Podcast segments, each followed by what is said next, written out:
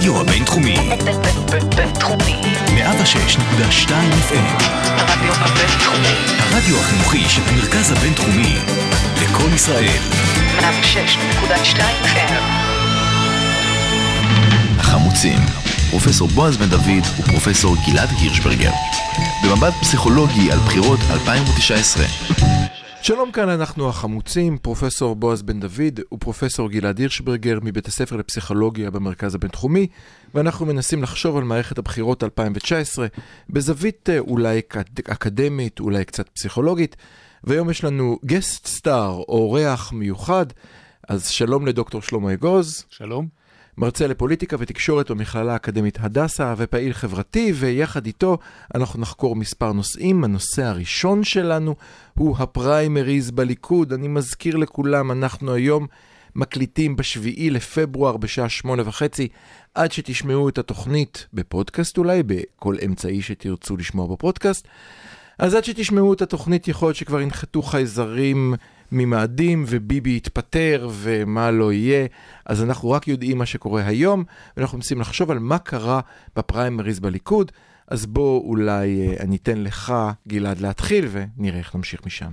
טוב, אז כבר דיברנו על הפריימריז בליכוד אה, לפני, ועכשיו אנחנו אחרי. בואו נראה מה למדנו מאז.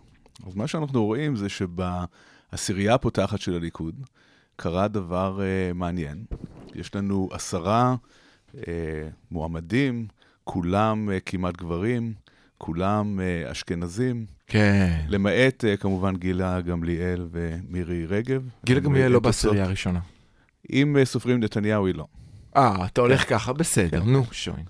אה, נכון, ואז יש לנו רק את מירי רגב, זאת אומרת, היא תופסת את המשבצת גם של האישה וגם של המזרחית. כן, אה, שתי ציפורים, ב... ציפורים במכה אחת. מרים טסה גלאזר, אם אתה זוכר. כן. שהייתה. מי שלא מכיר, במפלגת העבודה, אז המערך, היא ייצגה גם את המזרחים וגם את הנשים וגם את הכל בערך, לא? כן. עכשיו, זה דבר מעניין כמובן שקורה בליכוד, מפלגה שחרתה על דגלה מ-77 את uh, כל הנושא של uh, בעצם שילוב הפריפריה וחלק גדול מאוד מתושבי ישראל, מאזרחי ישראל המזרחיים, uh, מצביעים לליכוד uh, מאז. Uh, אז זה גם דבר מעניין. אבל קרה כאן עוד משהו מעניין לדעתי ששווה לדבר עליו, וזאת התופעה של הליכודניקים החדשים. כן, כן, כן, אבל, אבל כאן קופץ אה, מומי, הוא רוצה לדבר על הליכודניקים החדשים. אתה רוצה להגיד משהו על הליכודניקים החדשים? אני אגיד רק דבר אחד. טוב. אני אגיד שהליכודניקים החדשים, שדווקא הייתי מאוד סקפטי לגביהם עד uh, הפריימריז, הם הצליחו לעשות שריר. הם הצליחו לעשות שריר. מה שאנחנו יודעים לגבי הליכודניקים החדשים, זה שרשימת המועמדים שלהם הצליחה. כל מועמד שהם המליצו עבורו, לא כולם. שרן השכל נפלה.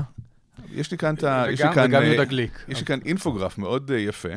שבו אפשר לראות, שבו אפשר לראות בדיוק אה, מי עלה ומי ירד בהתאם רק- להמלצות של הליכודניקים החדשים. רק נזכיר למאזינים מי הם הליכודניקים החדשים, דקה אחת לפני שאתה ממשיך, אז מי הם הליכודניקים החדשים? אוקיי, הליכוד החדשים היא קבוצה שהתחילה לפעול סביב המחאה החברתית של 2011, וביקשה להכניס דם חדש ושונה לליכוד, בעצם להשפיע מבפנים בליכוד בכיוון אחר לגמרי מזה שהליכוד ייצג. אה, היא הריצה מועמדים משלה, והיום, אני חושב, היום זה זמן טוב לבדוק עד כמה המטרה המקורית אכן הושגה. בעצם הם היו כמו שהייתה בזמנו עוצמה יהודית, אם אתה זוכר, שנכנסה לתוך הליכוד וניסתה להשפיע, או כמו שאתה שוחחת בפודקאסט הקודם, שניתן לאתר אותו, החמוצים מהרדיו בינתחומי, חפשו אותנו בגוגל, ששם אתה גלעד דיברת על נכון. התוכנית של שר החינוך להיכנס פנימה בסופו של דבר עם מפלגתו החדשה. הם ניסים לעשות אותו דבר, בלי חברי כנסת, בלי גייסות, אך ורק עם אנשים שמצביעים. נכון, אז אני חושב שמוקדם מדי עדיין לשפוט אה, מה הם הצליחו לעשות ומה כוחם, אבל הם כן הצליחו אה, לעשות שריר. זאת אומרת שגם אם מסתכלים על המועמדים שהם קידמו, לא כולם בדיוק מתאימים לאג'נדה שלהם ולא כולם אה, יקדמו את הליכוד בהכרח לכיוון שהם מעוניינים בו, אבל הם כן יראו שהם כוח שצריך להתחשב בו. זאת אומרת, אה, אני כאן אה, יושב מול אה, גרף כזה שמראה מה היו התוצאות בלעדיהם ומה התוצאות... איך אה, אפשר לדעת את זה?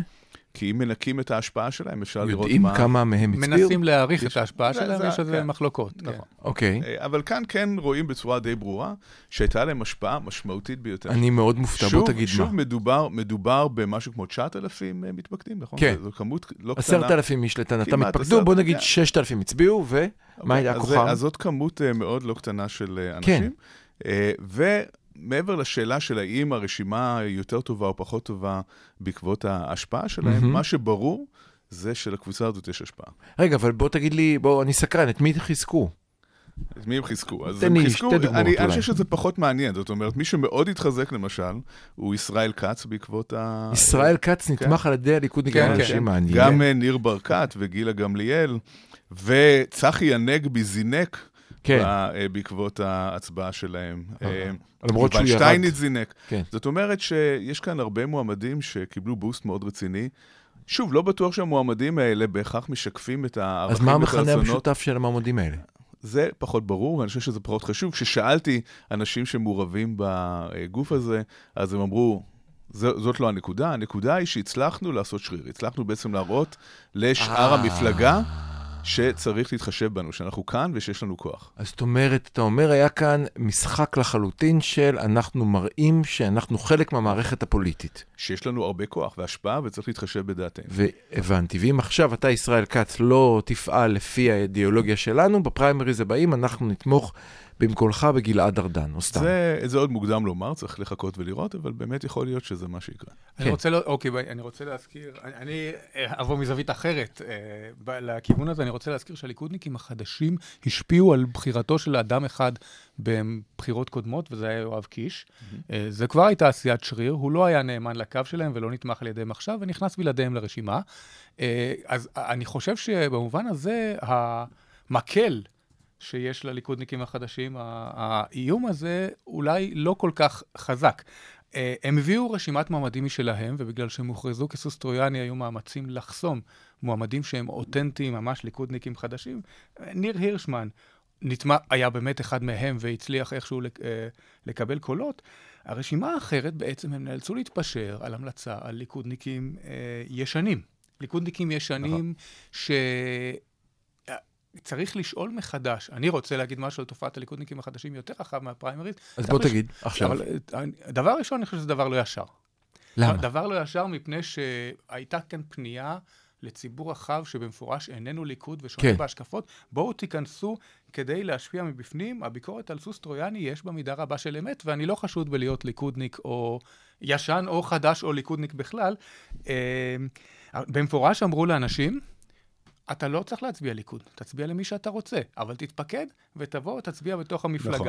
הדבר ראשון. עכשיו, בסופו של דבר, מאחר ועלו על זה, הם נאלצו להמליץ על מועמדים, על אנשי ליכוד, חלקם אנשי ארץ ישראל השלמה, חלקם לא הוכיחו את עצמם בהיבטים אחרים של האג'נדה של הקהל נכון, שאליו פנו. אנשים שהם לגמרי לא בקו של הליכודניקים החדשים. ו- ו- ואת זה הם יכולים לעשות, את זה הם הראו, אבל גם הם גם מראים בזה את חולשתם, שהם לא יכולים באמת לקדם את האג'נדה הייתי- שלהם. הייתי, הייתי אה, אה, נזהר מלומר את זה כרגע, כי זה עדיין שלב מוקדם מדי, אה, ויכול להיות שכן תהיה להם השפעה בהמשך. אחרי שמונה אבל שנים אפשר לעשות נתייחס סיכום לשאלה ביניים. של עד כמה זה ישר או לא ישר לעשות מהלך כזה. כן. הם לא המציאו את זה.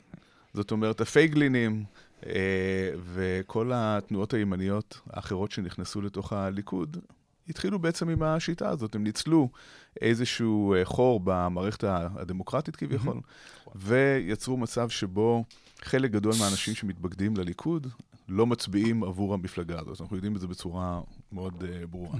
הליכודניקים החדשים כנראה גם קבוצה כזאת, אבל אם זה המשחק, כן. אז הם שותפים במשחק שקיים. זאת אומרת, הם, הם כמעט ואין ברירה אלא לשחק לפי הכללים. אני רוצה להעיר בקצרצרה צד שלישי, אני חושב שדבר פן נוסף שחשוב של הליכודניקים החדשים, להבדיל מהפייגלינים, הוא צד של תבוסתנות, ואני אסביר. פייגלינים ידעו שהם רוצים שביבי נתניהו יהיה ראש ממשלה, פייגלינים לא חשבו אף פעם שפייגלין הולך להיות ראש ממשלה, אולי טוב, אם הם מאמינים שבית המקדש יקום והמשיח יקרה, אז אולי גם פייגלין יהיה ראש ממשלה. אבל לא זאת הייתה מטרתם, ולכן לא הפריע להם להשפיע. הליכודניקים החדשים מוותרים על המשחק הפוליטי. הם אומרים, אנחנו לא רוצים הפיכה שלטונית, מבחינתנו עכשיו זה מפלגה קומוניסטית שהולכת לשלוט בישראל לנצח נצחים, והדרך היחידה לשחק את המשחק זה להצטרף לפוליטבירו ולהשפיע מבפנים מי יהיה אה, הראיס החדש של המדינה. בעיניי זה לא להצטרף למשחק, זה לוותר על המשחק, זה לא לרדת להתפלש בבוס. אז שוב, זאת שאלה מאוד גדולה, כי כרגע, כמו שמומי בעצם אמר, אנחנו לא רואים את ההשפעה שלהם מבחינה פוליטית. הם, הם מצביעים עבור מועמדים שהם uh, מאוד ימנים, שהם אנשי ארץ ישראל השלמה, זה לא משקף את מה שהם אמורים uh, לייצג. אבל השאלה היא מה יקרה בהמשך. האם הם באמת, בסופו של דבר, יצליחו להפוך את התנועה לא למרץ, אבל לליכוד של שנות ה-80. כן, לליכוד שהייתה מפלגה מתונה ונורמלית, מפלגה שהסתייגה מכהנא ולא הראתה את הקיצוניות שיש בה היום. אני רוצה בדקות שנשארו לנו לנסות ללכת על, על כיוון אחר שעלה מאוד מעניין בבחירות האלה, וזאת הממלכתיות. אתם דיברתם קודם על כך שמדובר בגברים אשכנזים שגרים במרכז, אל מפלגה שאומרת, אני פונה אל הפריפריה החברתית, גם מבחינת מיקום גיאוגרפי, אבל גם מבחינת עדה ו- וכו'. ועכשיו אני רוצה לשאול אתכם, מה קורה עם הממלכתיות הזאת? העובדה שיולי אדלשטיין נבחר ראשון, העובדה שבכלל כל ה- היותר מוזרים והזויים... הליצנים, כל הליצנים בעצם uh, הוצאו מהמפלגה. הפייסבוק רוטט, אורן חזן, הנסיך המתוק, היכן נעלמת? זאת אומרת שאורן חזן אה, הוכיח, היה כתוב בהארץ נורא יפה, אורן חזן הוכיח שיש כזה דבר פרסום רע. יש טענה שלא משנה כל עוד כותבים את שמך בלי שגיאות כתיב, הכל בסדר, העיקר שיזכרו את שמך. אורן חזן הוכיח את ההפך. הליכודניקים עצמם לא הצביעו לו, גם אם תנקה את הליכודניקים החדשים זה לא מסביר. למה יש את הכמיהה הזאת לממלכתיות? מה אתה חושב? אז כאן השאלה האם מדובר באפקט גנץ. מגיע גנץ, מציג חזות מאוד uh, מעוגנת, מאוד uh, מכובדת, מאוד ממלכתית. האנשים שסביבו הם גם כאלה, והליכוד לא יכול להציג מול זה קרקס. כן, הליכוד מוכרח בעצם גם uh, להתעשת ולהוציא מתוכו את uh, כל המוזרים, הזויים, ליצנים. דבר אחד שצריך לומר לגבי האנשים המוזרים יותר בתנועה הזאת, כמעט כולם מגיעים מהמחוזות. הם לא מגיעים מהרשימה הארצית. Okay. אוקיי. ואז מה, ש... מה שייתכן שקורה זה שבליכוד יש uh, תהליך כזה, שבהתחלה מגיעים אנשים מוזרים מהמחוזות, בפעם השנייה הם נאלצים להתמודד בהתמודדות הארצית, ואז מנפים אותם החוצה. אמיר אוחנה למשל כן הצליח להישאר. נכון. אבל, כן, אבל אתה אומר אולי בגלל שהוא יותר מהוגן הוא ופחות... יותר מהוגן, הוא גם מייצג משהו ייחודי. אוקיי. אולי דווקא מעבר לאפקט גנץ, זה היה כאן גם אפקט נתניהו, אבל במקום שהיית הכי פחות מצפה לראות אותו. מדובר הרבה על, ה... על התרומה של תקופת נתניהו לש... לכיתוב, לפילוג בחברה הישראלית, ויש כמיהה לממלכתיות. אבל יש אנשים שחושבים שדווקא בקהל של מתפקדי מפלגתו, מתפקדי ובוחרי מפלגתו, תראה את זה פחות. עושה רושם שמועמד חיצוני או מפלגה שמתמודדת מול הליכוד, אם תדגיש את המרכיב הזה אל מול הליכוד, יש לה קהל גם עמוק בתוך הימין, והרי זו המשימה שלה. כרגע, מפלגתו של גנץ בעיקר לוקחת קולות מגורמים אחרים במרכז ובשמאל, אבל כאן יש איתות שאפילו עמוק בתוך המגרש הביתי של נתניהו, יש אנשים שרוצים פוליטיקה שונה. כן, מה שקצת מטריד בכל העניין הזה, זה שמהוגנות אה, זה בעצם לבחור ברשימה של גברים אשכנזים. כן, יותר מגברים אשכנזים, אתה, אתה חוזר לנקודת הגברים האשכנזים, אני רוצה לדבר גבר אשכנזי אחד מיוחד, שהוא לא רק שהוא גבר אשכנזי, הוא גם נשוי לנסיכה מהתקשורת, אה, וחזר מהכפור אחרי ארבע שנים. בעיניי הוא דוגמה מאוד מעניינת, אנחנו נעשה 60 שניות על פסיכולוגיה, להתקשרות בטוחה, שקשורה אה, למנחה שלך ולמי שהיה אה, הפרובוסט של המרכז הבינתחומי, פרופסור מרי מיקולינסר. אה, אתה רוצה אולי להגיד משהו על התקשרות פתוחה ואסביר למה... אולי, אולי תסביר איך זה קשור לגדעון סער. אתה תסביר מה זה התקשרות פתוחה ואני אסביר למה זה גדעון סער. טוב, זה הסבר קצת ארוך. התקשרות בטוחה זה בעצם uh, הרעיון שכולנו נולדים עם איזושהי מערכת uh, אבולוציונית בסיסית שקושרת בינינו לבין הדמויות שמטפלות בנו, אה, זאת מערכת שהמטרה שלה היא כמובן אה, הישרדותית, ולאורך השנים אנחנו מטמיעים את היחסים שהיו לנו עם אותה דמות אה, משמעותית. חלקנו ששפר גורלנו בעצם מייצרים איזה שהם מודלים קוגניטיביים של ביטחון, אנחנו מרגישים שאנשים אחרים הם טובים, שאפשר לסמוך עליהם וכולי, ואחרים הופכים להיות לא בטוחים בגלל סוג ההורות שהם נחשפו אליה, והם בעצם או חרדים, או תמיד מפחדים שינטשו אותם, או נמנעים, אומרים, אנחנו נסתדר בעצמנו, לא צריך אף אחד תודה. אז דווקא הבטוח, בעיניי, אחד הדברים המעניינים בבטוח, זה הרעיון שיש לך אה, מקום בטוח, בסיס בטוח, שממנו אתה יכול לצאת ולחפש, הייתי עכשיו באיזה כנס. אקספלורציה. כן. כן, לעשות חיפוש ולצאת. אני חושב שזה מה שעשה גדעון סער. כל האחרים שהתנגדו לביבי יצאו החוצה מהליכוד, הקימו לעצמם מפלגה אחרת, מה שנקרא לו נניח התקשרות נמנעת, אני לא נכנס, אני הולך הצידה, מסתדר לבדי ומצליח בצד. והוא לא, הוא מרגיש מספיק בטוח בעצמו, ללכת הצידה, לחפש, לגשש, לחזור פנימה בכוח, לגרוף ברשימה הזאת, יש לו היום ולחיים כץ כתוב שיש להם סיעה משלהם בתוך הליכוד, ולאותת בעיניי, וכאן הניצחון הגדול של הליכוד ולא של גדעון סער, לאותת למצביעים שאומרים, אני לא רוצה את ביבי. אני ימני ולא רוצה את ביבי. אומר גדעון סער, אל תדאג. תסתכל על הרשימה. אני פה, אם ביבי נכנס לכלא, איך זה נכנס לכלא, כמובן. אם ביבי בנסיבות ביזאריות יוצא מהעסק, אתה לא רוצה את ביבי, אבל אתה לא רוצה את השמאלני הרמטכ"ל גנץ, אל חשש, אני פה, אני שומר על, על הכיסא. טוב, זה הסבר מעניין, לא בטוח שנקבל אותו עד הסוף. ברור שלא. אני חושב שגדעון סער הוא פשוט אדם עם חושים פוליטיים מאוד חדים. הוא הבין מהרגע הראשון שכדאי מאוד לברוח מסביבת נתניהו, בגלל שנתניהו עורף ראשים לכל מי שמראה איזשהו שבב של יכולת... והוא לא ברח יכולת... למפלגה אחרת, הוא ברח ונשאר נכון, בליכוד נכון, כל נכון, הזמן. כי הוא ידע שהוא צריך לחזור לליכוד, הוא ידע שזה המקום שממנו הוא יכול להגיע ולהיות ראש ממשלה, אבל הוא הבין שבשלב הזה הדבר הנכון ביותר הוא להתרחק. להתרחק מהגיליוטינה. ברגע שהמצב אה, היה כזה שהייתה לו הזדמנות לחזור, אז הוא חזר. אבל אני לא יודע עד כמה... ההסבר ההתקשרותי הוא מאוד מעניין, אני קצת בספק. בשביל זה אני פה.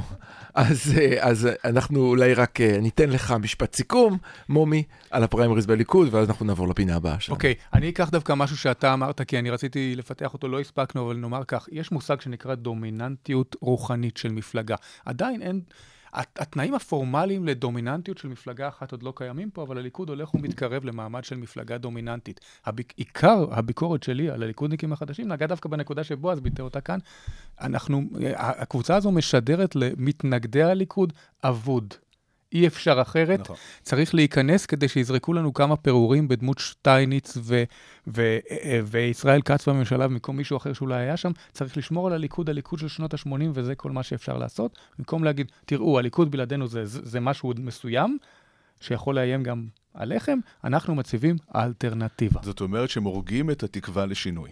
זה בעצם מה שאתה אומר. אכן הם, כן, כן, את הסיכוי וזה, לשינוי. נכון, נכון הם, הם בעצם, גם את הסיכוי האמיתי, אבל גם את התקווה. זאת אומרת, אנשים שמתנגדים לליכוד, מקבלים את ההרגשה מהם שאין טעם להצביע למפלגות כן. אחרות, ואין טעם אה, לנסות אה, לייצר אלטרנטיבה, אלא המלחמה היא רק פנימית בתוך הליכוד. כל הסיפור הוא בתוך הליכוד. ונכון, וכל זה בשביל להשיג את זה ששטייניץ נשאר שר, אה, זה, זה הקרבה גדולה מאוד בשביל קצת. נכון. אז אנחנו, נס, אנחנו נסכם, אה, היה איתנו דוקטור שלמה אגוז כאורח, דיברנו על הפריימריז בליכוד, רק הממלכתי מנצח, ניסינו להבין מה קרה שם, למה קרה מה שקרה. אה, גדעון סער, האשכנזי הלבן, ויחד איתו חבורת האשכנזים הגברים הלבנים, המאוד מהוגנים, נבחרים לראשות הליכוד.